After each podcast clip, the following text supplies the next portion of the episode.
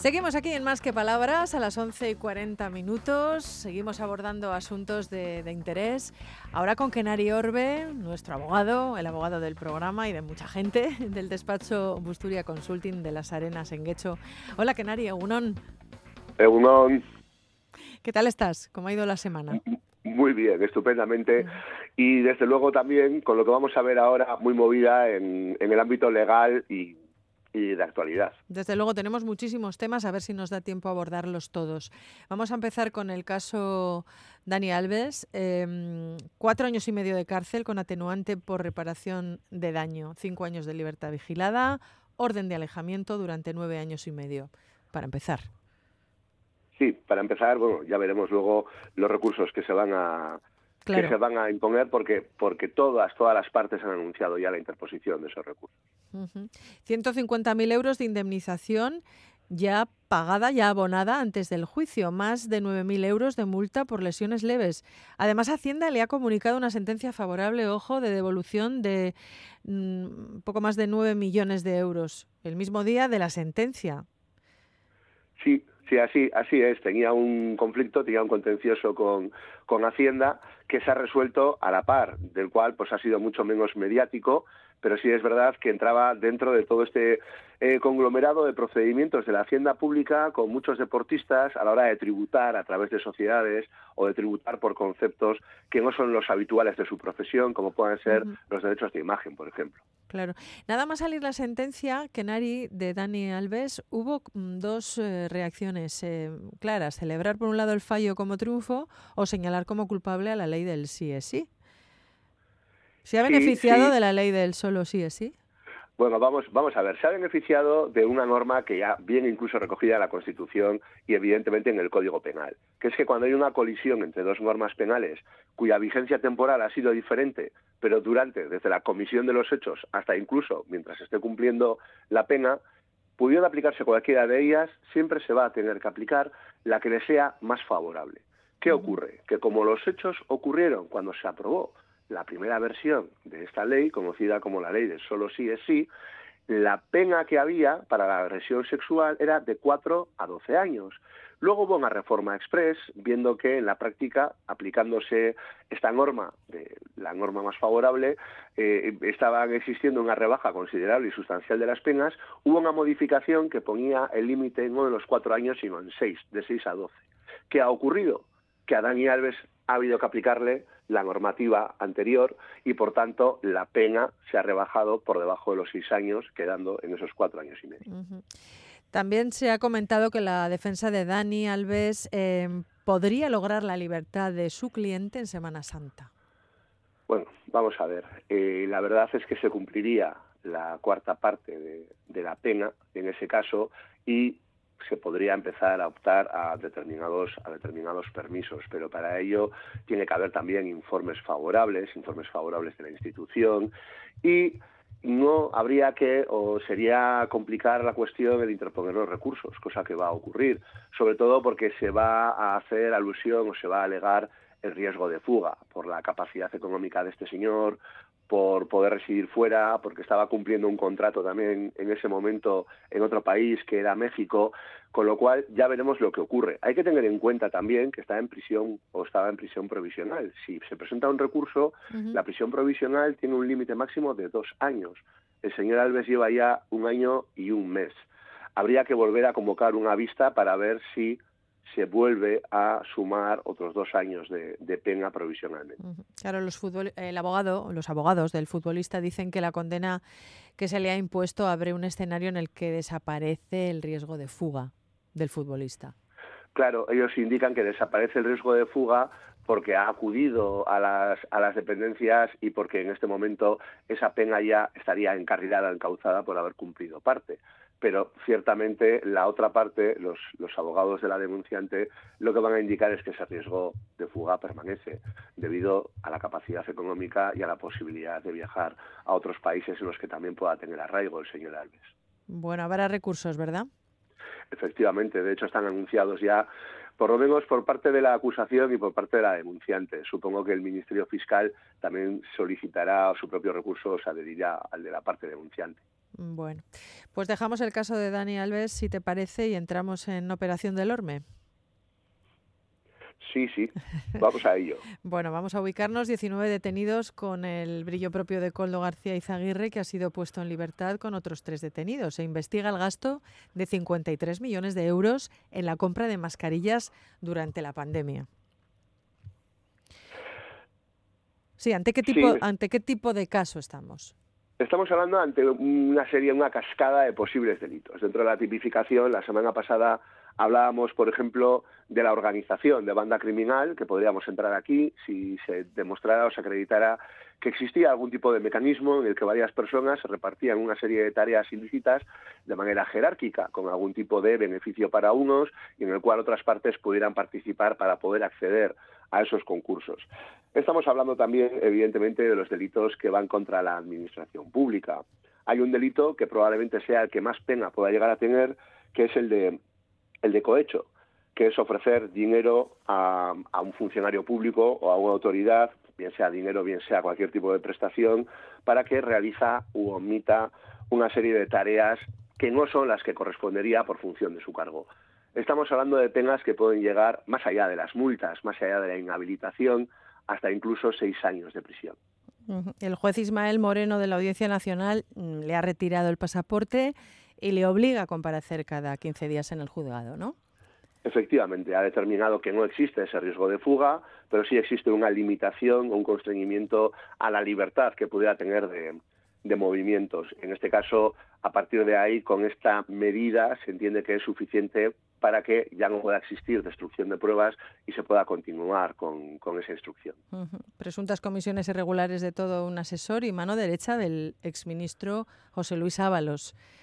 ¿Se cuantifica, sí, ¿se cuantifica el dinero que, que ha sido sustraído en millón y medio de euros?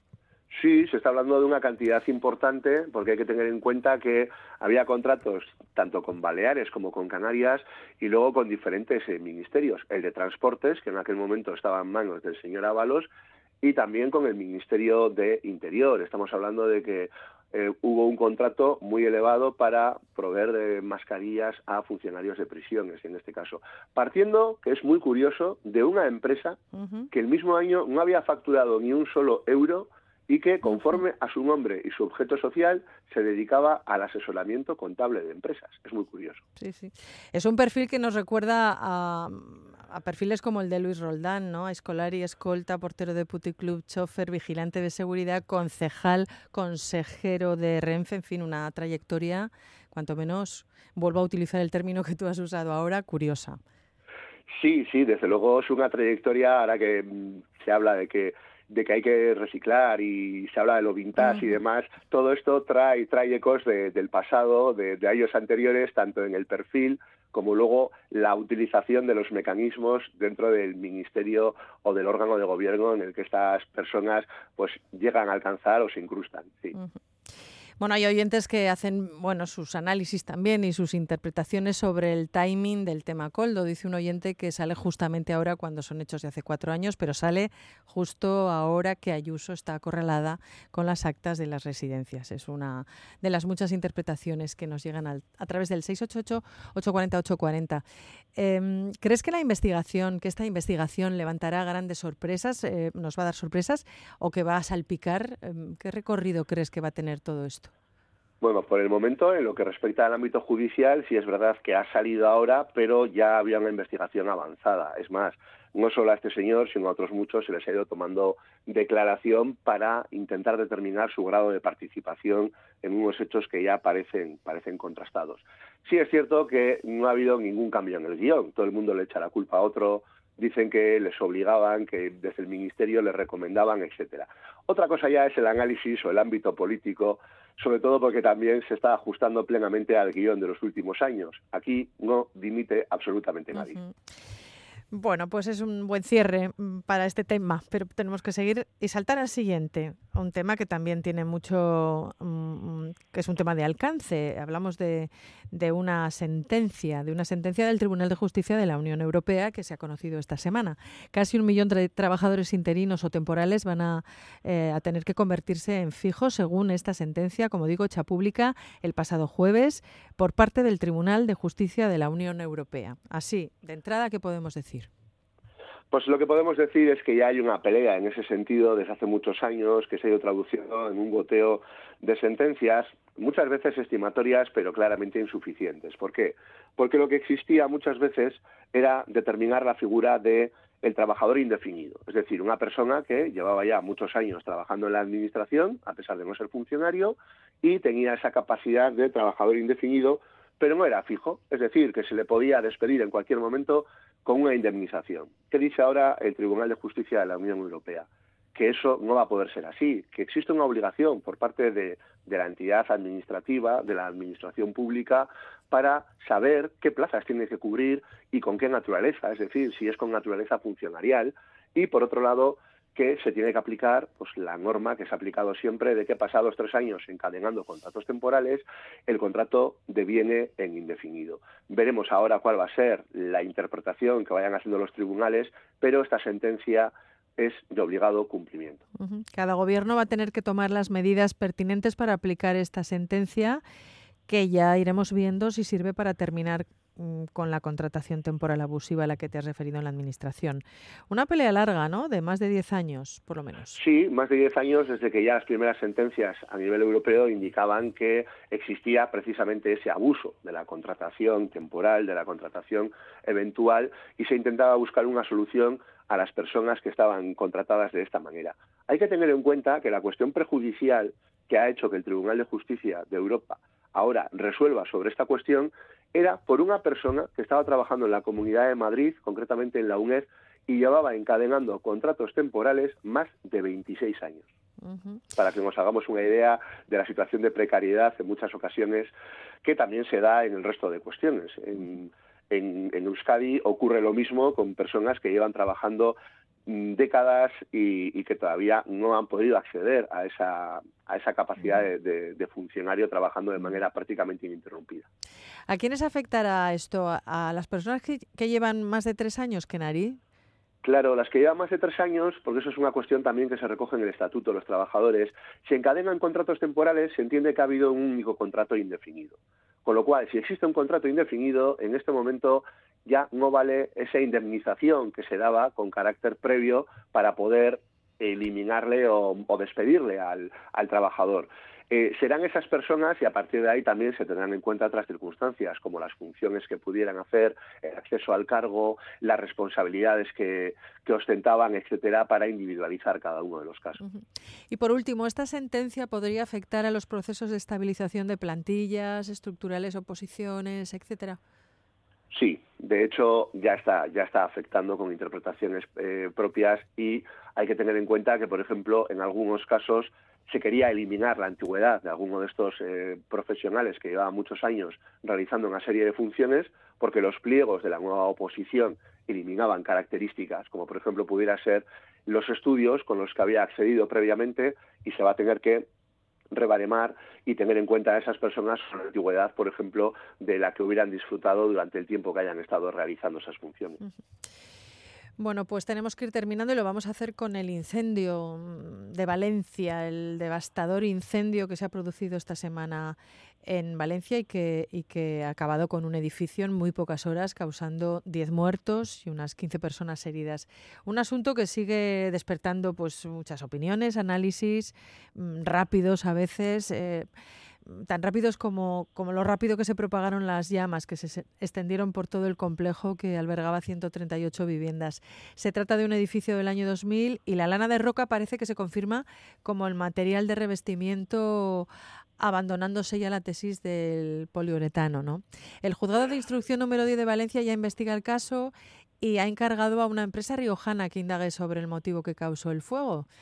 ¿Qué recorrido legal puede tener esto, Kenari. Claro, el recorrido legal es importante y el haber encargado ese, ese trabajo previo, de, esa pericial, porque hay que repartir las culpas. Puede haber culpas que sean compartidas, pero las culpas pueden ser desde el propio diseño de los edificios, con lo cual podría comprometer a arquitectos, aparejadores, la promotora, que en este momento, bueno, dio en su momento ya suspensión de pagos, como, como hicieron muchas en, en aquella época, uh-huh. o a la propia constructora. Hay que intentar individualizar y delimitar esos fallos que pudiera, que pudiera haber y, cuando sean colectivos, pues solidarizarlos.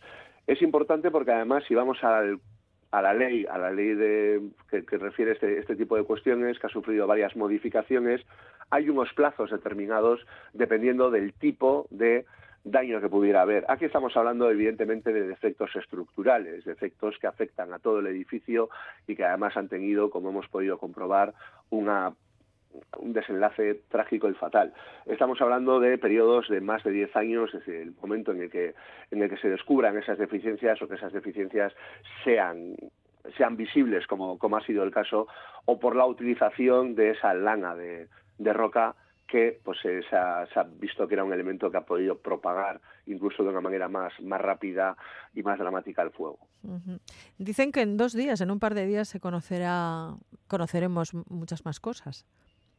Sí, sí, se está, se están conociendo cosas eh, de manera de manera rápida. Como decías antes, al principio ha habido una serie de opiniones quizá un poco confusas o precipitadas, uh-huh. pero bueno, va, va a haber una investigación, una investigación que va a ser muy larga, va a ser muy larga precisamente porque en este tipo de procedimientos sí hay que hilar muy muy fino con ese reparto y esa asunción de responsabilidades, pero eh, se va se va a ir avanzando, evidentemente, y bueno, ya, ya hay un juzgado que está trabajando en ello. Bueno, además existen precedentes como el incendio de la Torre de Londres, que ardió en dos mil diecisiete, que provocó setenta y dos muertos. Las indemnizaciones se hicieron esperar, aunque bueno, hay bomberos que ya que ya las han cobrado, y el gobierno ha tenido que revisar todo el asunto de los materiales materiales de las fachadas también, con ayudas para su sustitución, ¿no?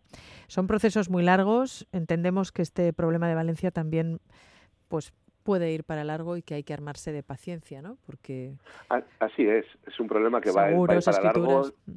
Las, las escrituras, eh, eh, todo lo que todo lo que ha ardido, ¿no? Todo lo que se ha perdido en el fuego va a haber que volver a recuperarlo. Cada vez, gracias a Dios, está todo más sistematizado, se puede acudir al, al registro de la propiedad para determinar las escrituras, a las compañías de seguros para determinar cuáles eran las, las coberturas, pero es cierto que un procedimiento de este tipo, las indemnizaciones llegan tarde y muchas veces, al final, sí existen normativas que cambian el tipo de material, como, como va ocurriendo con mucha frecuencia, pero lamentablemente llegan tarde.